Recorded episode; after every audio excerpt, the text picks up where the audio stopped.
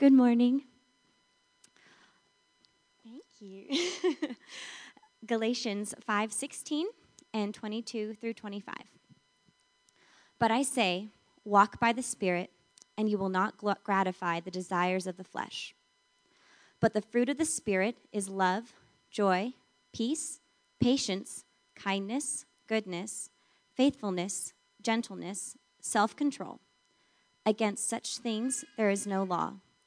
And those who belong to Christ Jesus have crucified the flesh with its passions and desires. If we live by the Spirit, let us also keep in step with the Spirit.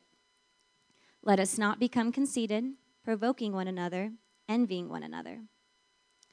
Hebrews 12, 1 through 3. Therefore, since we are surrounded by so great a cloud of witnesses, let us also lay aside every weight and sin which clings so closely, and let us run with endurance the race that is set before us, looking to Jesus, the founder and perfecter of our faith, who for the joy that was set before him endured the cross, despising the shame, and is seated at the right hand of the throne of God.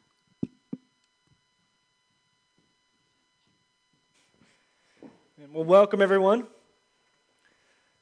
My name is Johnny Morrison. I'm one of the pastors here. If you're new, it's good to have you.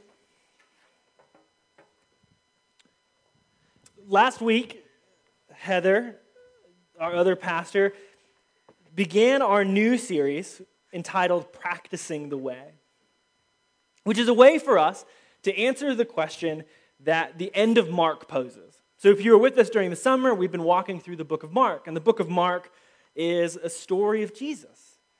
And we get to see who Jesus is, and we get to see what he's doing, and we get to see what it means to be a follower of Jesus, because the person who's writing the book of Mark is doing so for a church in Rome many years after Jesus, trying to walk them through what does it look like to be a follower of Jesus. And he ends his gospel with the empty tomb. And you have these women who, who they like they enter the tomb, they hear the news of the resurrection, and then they flee in another direction. And you've just had the disciples who at the crucifixion have fled in another direction. And so there's this question kind of on everyone's mind at the end of the Gospel of Mark, which is what do we do with this story of Jesus? What do we do specifically with the mysterious victory of Jesus? We believe that he was crucified. We believe that his death was upside down in a way of overcoming sin and evil and judgment. Like we believe those things, and yet it is so peculiar and strange what it is inviting us into. And so the question is how do we live in the reality of Jesus' mysterious, upside down, strange victory? Do we freeze in fear like we see at the end of the Gospel of Mark? Or do we live in step with the Spirit as the book of Acts calls us into? And so, to help us answer that question, to say, what does it look like to live in light of the resurrection, we're walking through the fruit of the Spirit. Because as you heard from Jenna reading scripture, the fruit of the Spirit, the passage begins with keep in step with the Spirit. And we know, like, right after Jesus is resurrected, and right after his ascension, the disciples are waiting for the Spirit to fall. The Spirit falls, and that begins the book of Acts. And so we know that whatever it looks like to live in light of the good news of Jesus means to live in light of the Spirit of God. And so Paul says, okay, here's what it looks like to live in step with the Spirit. And he begins to give us these fruit love, joy, peace, patience, kindness. But often when we hear these fruit, what we do is we make them simply abstract virtues or values. Right? They're, they're, they're attributes of our character. And so we say, like, a person who is in step with the Spirit is loving, which is true. Or we say that the qualities of character of a Christ follower is patience and joy. And that is true. But these are also the practices of living in step with the Spirit of God. The ways in which we tend to that character, the ways in which we become loving. Right? This is true in all parts of our life. We don't think about it often with faith, but it is true of all of our life. If we don't practice the things we care about, we will not be good at the things we care about. So if I don't practice my marriage, marriage will die. If I don't practice health, I will die. And if I don't practice faith, my faith also will die. James says that faith without works is dead. And we often make that about, like, oh, is this about earning our salvation? I think James is just saying, like, if you don't tend to a garden, if you don't care to fruit, fruit will wither and die. This isn't about whether you earn something or make something, it is about whether you care for something and cultivate something. If you want to be loving, you practice love. If you want to be joyful, you practice joy. If you want to be a person of patience and peace, we practice patience and peace. These are the ways in which we keep in step with the Spirit. So last week, Heather began this series by talking about love. What does it mean to be loving, and how do we practice love? Today, we're going to talk about how do we practice joy, which I feel like is a weird question. Especially because I don't know that many of us have a good definition for what joy is. So I went to go try to find what is a definition of joy because I was like, I don't actually know how do we practice this thing that feels ethereal and esoteric and hard to name. So what is joy? And so here are these definitions of joy that I found. So from this is just dictionary.com. Emotion of great delight or of happiness. Great. The second one is from Merriam Webster emotion evoked by well being, success, or good fortune. That is how Merriam describes joy. And this positive one is from the Baker Encyclopedia of the Bible. I imagine every one of you has one of those. it's a nerdy Bible joke. And it describes joy as positive human condition, either feeling or action positive human condition. So, in each of these examples, these definitions of joy, you have this emphasis on something positive, some positive experience, some positive emotion, some positive condition. Maybe that's true. Maybe that's a good definition of joy. And so, what I thought might be helpful is if of we just took that definition of joy and replaced it with the word joy in the text. So let's take like a famous example of where joy is referred to in Scripture. Nehemiah 8:10, the joy of the Lord is my strength. Let's f- switch that out with Baker's Encyclopedia. The positive human condition of the Lord is my strength. Okay. The passage from Hebrews 12. For the positive human condition set before him, Christ endured the cross. James 1 2, count it all positive human conditions, brothers and sisters, when you meet your trials. Maybe that is a good definition of joy in some circumstances, but I feel like when you start to place it within the biblical text, it feels a bit shallow. Because each of those definitions of joy is about some kind of emotive experience. And the problem with that is that oftentimes when you're reading about joy in Scripture, it is connected to suffering or to trials or to being steadfast over the course of time. It's connected to moments in our life where the present experience could not be described as positive. And so instead of positive human condition or a good experience, I think we have to build a bit of a different definition. And here's the one that I'm going to offer, and then we'll walk through throughout today. Is that opposed to positive human condition, I want to argue that joy is the practice and experience of trusting in Jesus and his present and future work. That joy is the practice and experience of trusting in Jesus and his present and future work. I think this definition is more helpful as we think about what are the early followers of Jesus thinking about when they talk about joy. We just got done with Mark, and the context of Mark is a community of minority believers who live in Rome when Rome is actually turned against them. Israel has turned against them because they see Christians as a cult. Rome has turned against Christians because they see them as a political group that is claiming kingship for this strange, victorious, resurrected king. So the world is turned against them, being exiled into the world. And so when they talk about joy, are they talking about positive human conditions? That they feel good about the circumstances that they're facing? No, instead, I think that they are talking about the practice and the experience of trusting in Jesus as the world turns against them. As the practice of hoping in Jesus as they participate in his present work in the world and wait and long for the completion of that work in Christ. Joy is not simply a feeling or a positive human condition, it is the experience of practiced hope. It is the experience of practiced hope, of trusting that Jesus is who he says he is, and doing what he said he will do. If you're looking for other ways of defining joy, maybe it'd be helpful to just talk about what are the antonyms of joy. Because I think that when we think about joy, then the easiest antonym is often unhappiness or disappointment or sadness.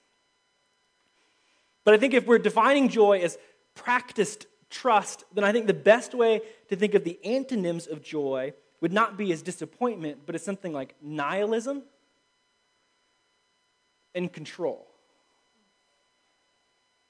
Nihilism is that resignation to the world as it is, to say that there is nothing that we can do, there's nothing that we can solve, there's no problem that we can overcome, so we should just give in to the problems around us. But see, joy is a contrast to nihilism. It's not resignation to suffering or giving into it. It doesn't give in to evil. Instead, it holds fast to the hope that God is doing something about the world. It holds fast to the hope that God gets the last word.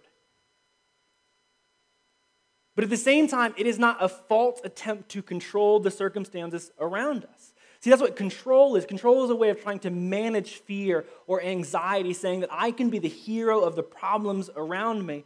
And joy is a contrast to control because instead of carrying some impossible weight about a task, joy is trusting that God is actually doing it. and that our invitation is to participate in what he's doing as opposed to manufacture what he's doing. Our work is to trust Jesus, not force Jesus. Our work is to hold fast to him, not force something into the world. Joy is the practice and experience of trusting in Jesus and his present and future work. It's not resignation or nihilism, it's not false control or empty mechanisms of management. It is trust.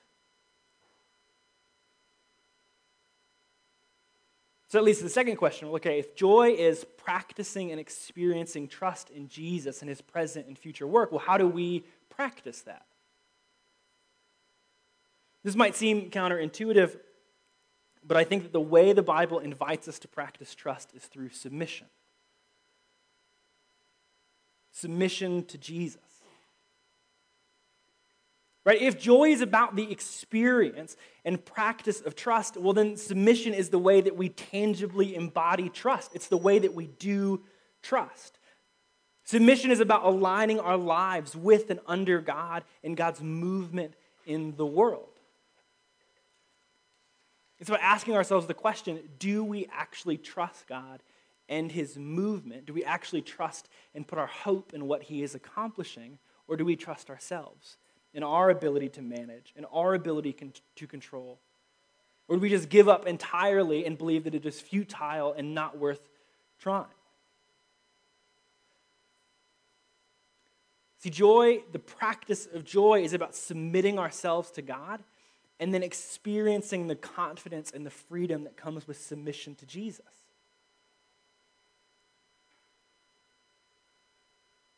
Practice of joy is submission. And we cultivate that kind of joy or that kind of trust in our lives the way that the writer of Hebrews says to. In verse 2, it says, Look to Jesus, the founder and perfecter of our faith, who for the joy that was set before him endured the cross, despising the shame, and is seated now at the right hand of the throne of God. Consider him who endured from sinners such hostility against himself, so that you may not grow weary or faint hearted. So, how do we learn to practice submission and experience the joy that comes from submission? He says, Oh, you look to Jesus who actually did the thing. This kind of submission is the mark of Jesus' life. So we look to Jesus, and who, in looking to Jesus, we see that he is worthy of our trust despite us, that he is good and consistent regardless. And then the experience of joy is that as we submit to Jesus and his trustworthiness, we get to experience the freedom of trustworthy Jesus. We get to experience the freedom and consistency of Jesus, of knowing that he is present, of knowing that he is true. See, joy comes from looking to Jesus and submitting ourselves to him and to the reality of his work. Especially when it is hard to do that. Especially when the practice actually requires trust. See, we cultivate joy when we submit to Jesus when it is difficult to do so. So we cultivate joy when we come to the table when everything in us screams that we are not welcome at the table. That is how we begin to cultivate joy when we actually trust that God said what he said and means what he says. So we come to the table despite what our experiences would say about ourselves or what our experiences would say about those around us or what the world would say about us. We say, instead of that, I'm going to submit to the way and work and person of Jesus and respond to Jesus the way he tells me to. And we cultivate joy in our lives when we move towards others despite what our circumstances tell us about those others. When we trust that God is actually calling us to move towards people, that regardless of how they respond to us, or regardless of what they do to us, or regardless of what the, the situation around us says, submission is I'm going to trust that Jesus is calling me towards the other, and I'm going to move. And in submitting ourselves to Jesus and his trustworthiness, we begin to cultivate joy. We cultivate joy. The biblical author James says it this way He says, Count it all joy, my brothers and sisters, when you meet trials of various kinds. For you know that the testing of your faith produces steadfastness. See, faith, when practiced or when tested, it produces steadfastness, which is a confidence in who Jesus is.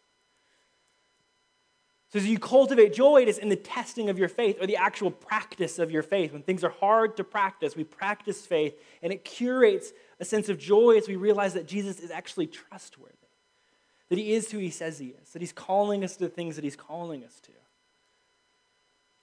That's joy. So we cultivate and practice joy when we submit to Jesus, and then joy is practiced and experienced when we submit to Jesus' way. This is maybe the most central component of Hebrews chapter 12.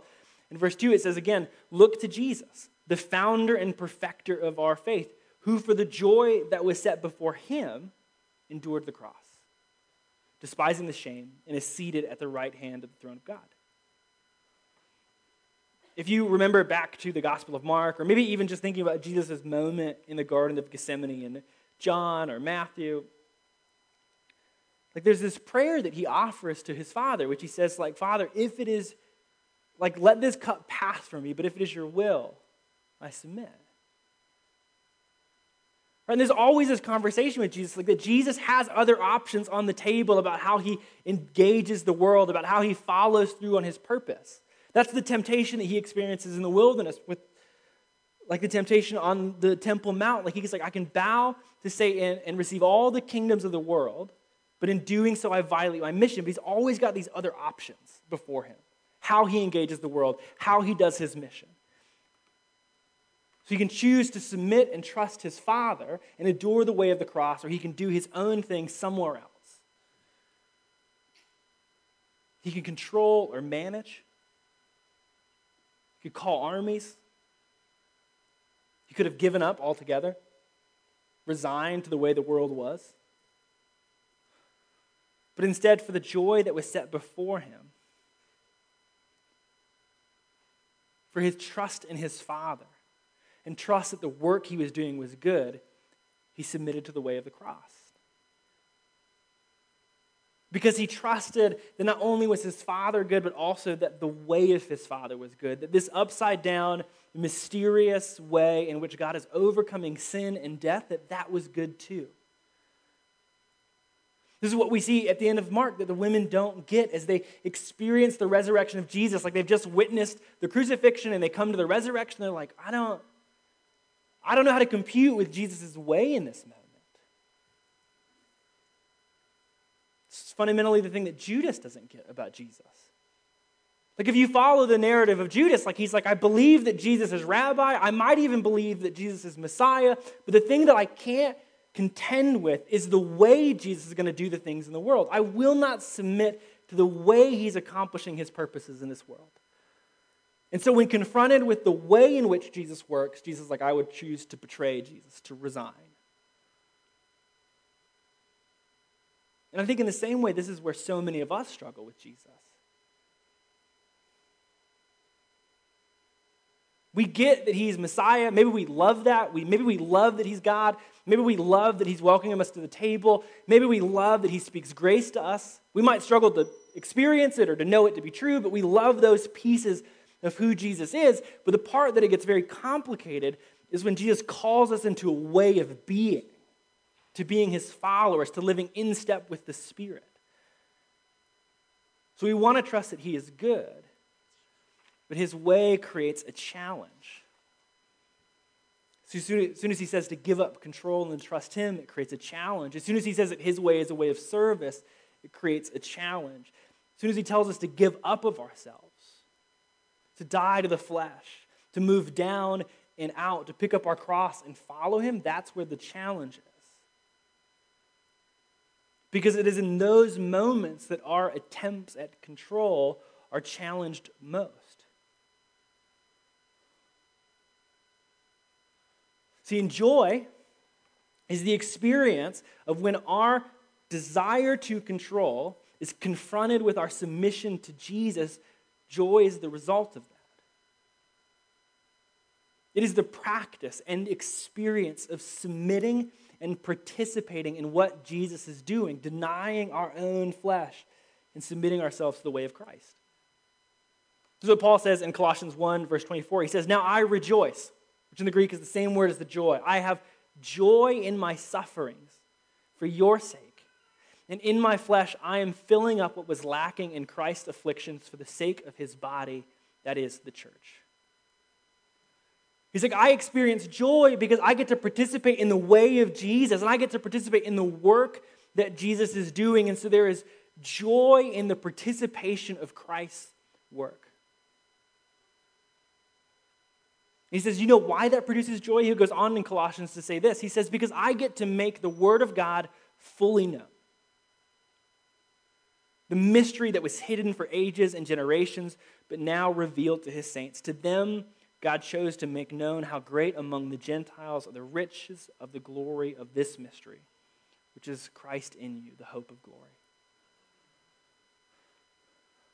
He's like, the joy is that I get to participate in this thing that God is doing. I don't get to control it. I don't get to manage it. I don't get to be over it. But as I submit my life to who Jesus is and to the lordship of Christ and the way of Jesus, then I'm actually beckoned into the thing that God is doing in the world. I get to participate in making real his kingdom.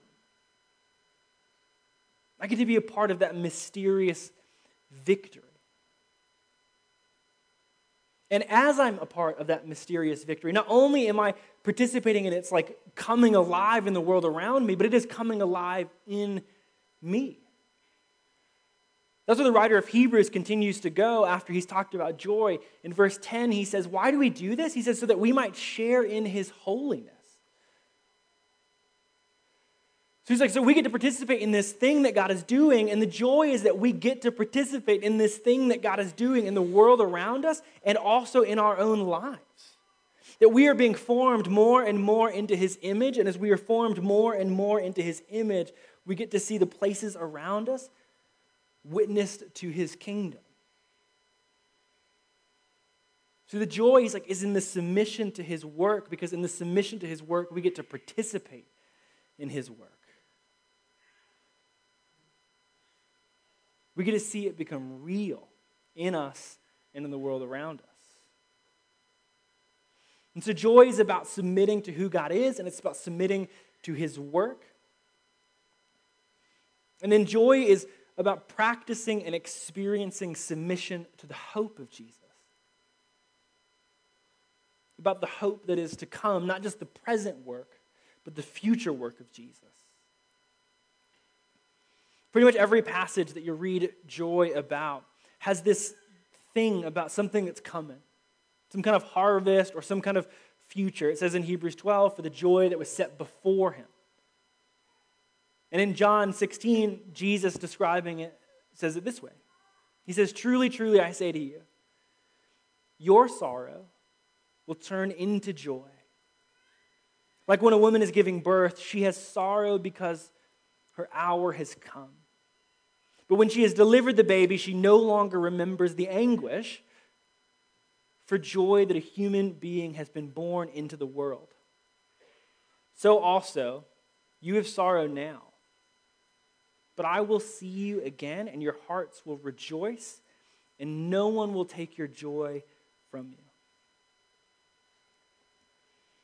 So, joy is about this thing that God is doing in the midst of us here and now, but it is also about the practice and experience of submitting to what God is doing in the future.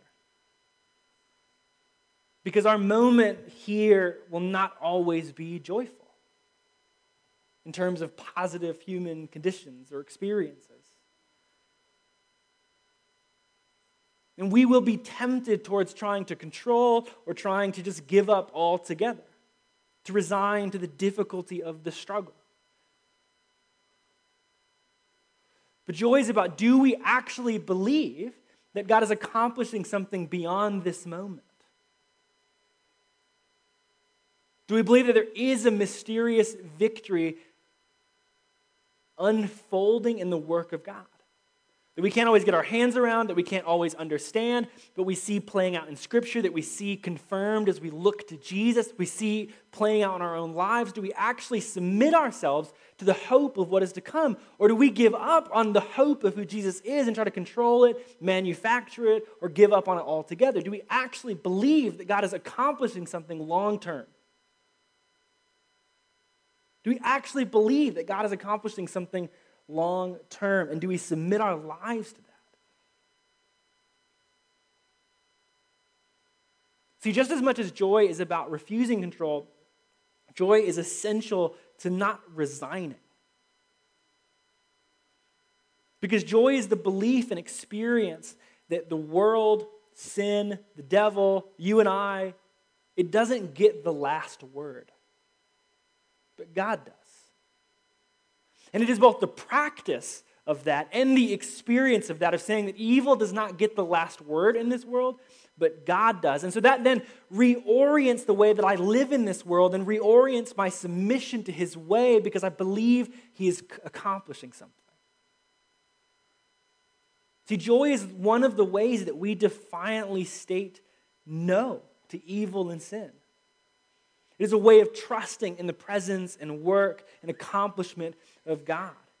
It is the way that we state the gospel to be true that God is in control. And not our fear, not our anxiety, and not even us. But God. Missio, can you imagine what it would be like for us to be a people of this kind of joy. Who genuinely submitted ourselves to trust in God and His way and His hope. And because of tending to that, and because of practicing joy, and because of practicing submission, actually got to experience the joy of the Lord as our strength. What would it be like if we were a people of God's joy? See, I think that the, one of the primary things that we exist for is to witness to God.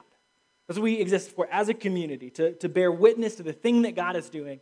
And I don't think that there would be a better way for us to witness to the truth of who Jesus is or the work that he is trying to accomplish than if we were a people genuinely practicing joy.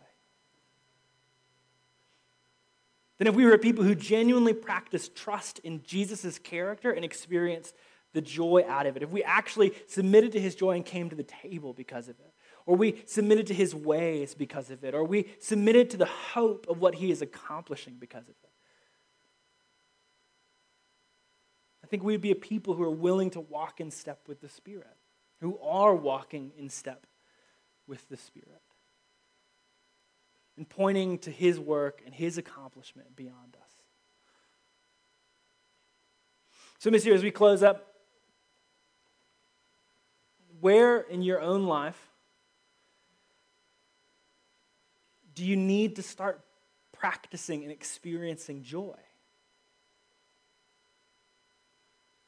And if the way that we practice joy is through submission to God, or if that's at least one of the ways that we practice joy, then where do you need to practice trust through submission to Jesus? Like, where in your life do you try to control, do you try to manage, or do you just give up altogether in resignation? Instead, you need to practice trust and submission to Jesus.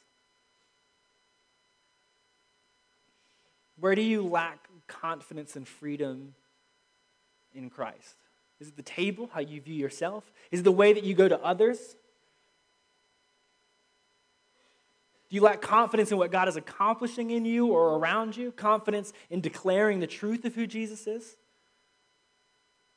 That's a good place to mark in your life like, oh, that's where I need to submit to Jesus. I don't have the confidence to declare the good news of Him, so I need to submit myself to Jesus. So, where do you lack confidence? Or where do you lack freedom in Christ? and carry the weight of trying to accomplish something around you that you were never intended to carry.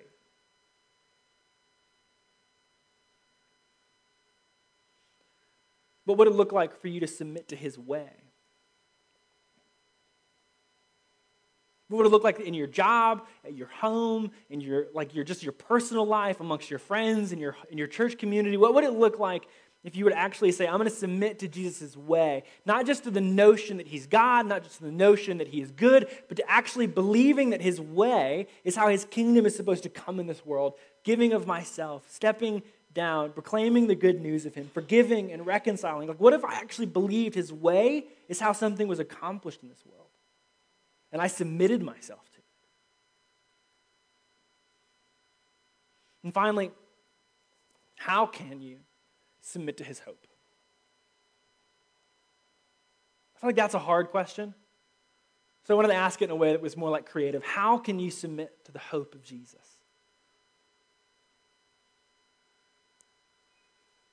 How can you actually start to put into practice this trust that God is accomplishing something long term? I love actually what Randall said when he was doing the Missio Voice. Like, is there space in your life that you need to risk because of the hope that is to come? That'd be a good way to submit. Is there a risk to take? How can you submit to his hope? The language reminds me of Jesus saying, My burden is light. How do you submit to hope? How do you submit to the good news that Jesus is accomplishing something? And regardless of where you are at in answering those questions, we invite you to the table. Because the table is, for many of us, it's the first and maybe even only place in our week that we practice joy. Right? Today, all of us, we have to practice submitting to God and saying that He actually welcomes us to this table. That He welcomes us to this space, that He paid for us to be here, that He made provision in Himself for us. So we have to trust that what God said is true and come to the table. And as we come, then we're, we're believing that, like right here and right now, as we break the bed and as we ask for forgiveness and as we enter into the presence of God, that He is doing something in the midst of us. And yet, while we gather at this table, we know that it points towards something else to the restoration of all things, the hope of the world. And so, Missio, as you're answering those questions, come to the table, the place where we first and consistently get to practice submission and experience joy. Let's pray.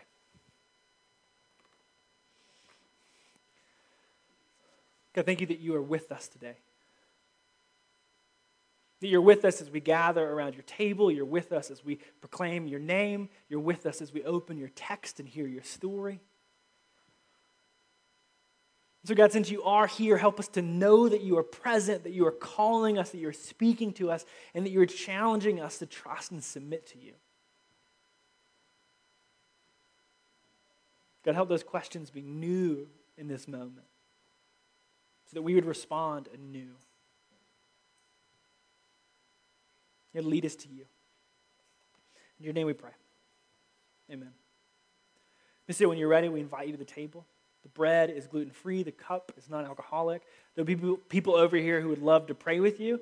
And regardless of how you engage, we'd encourage you to continue worshiping with them.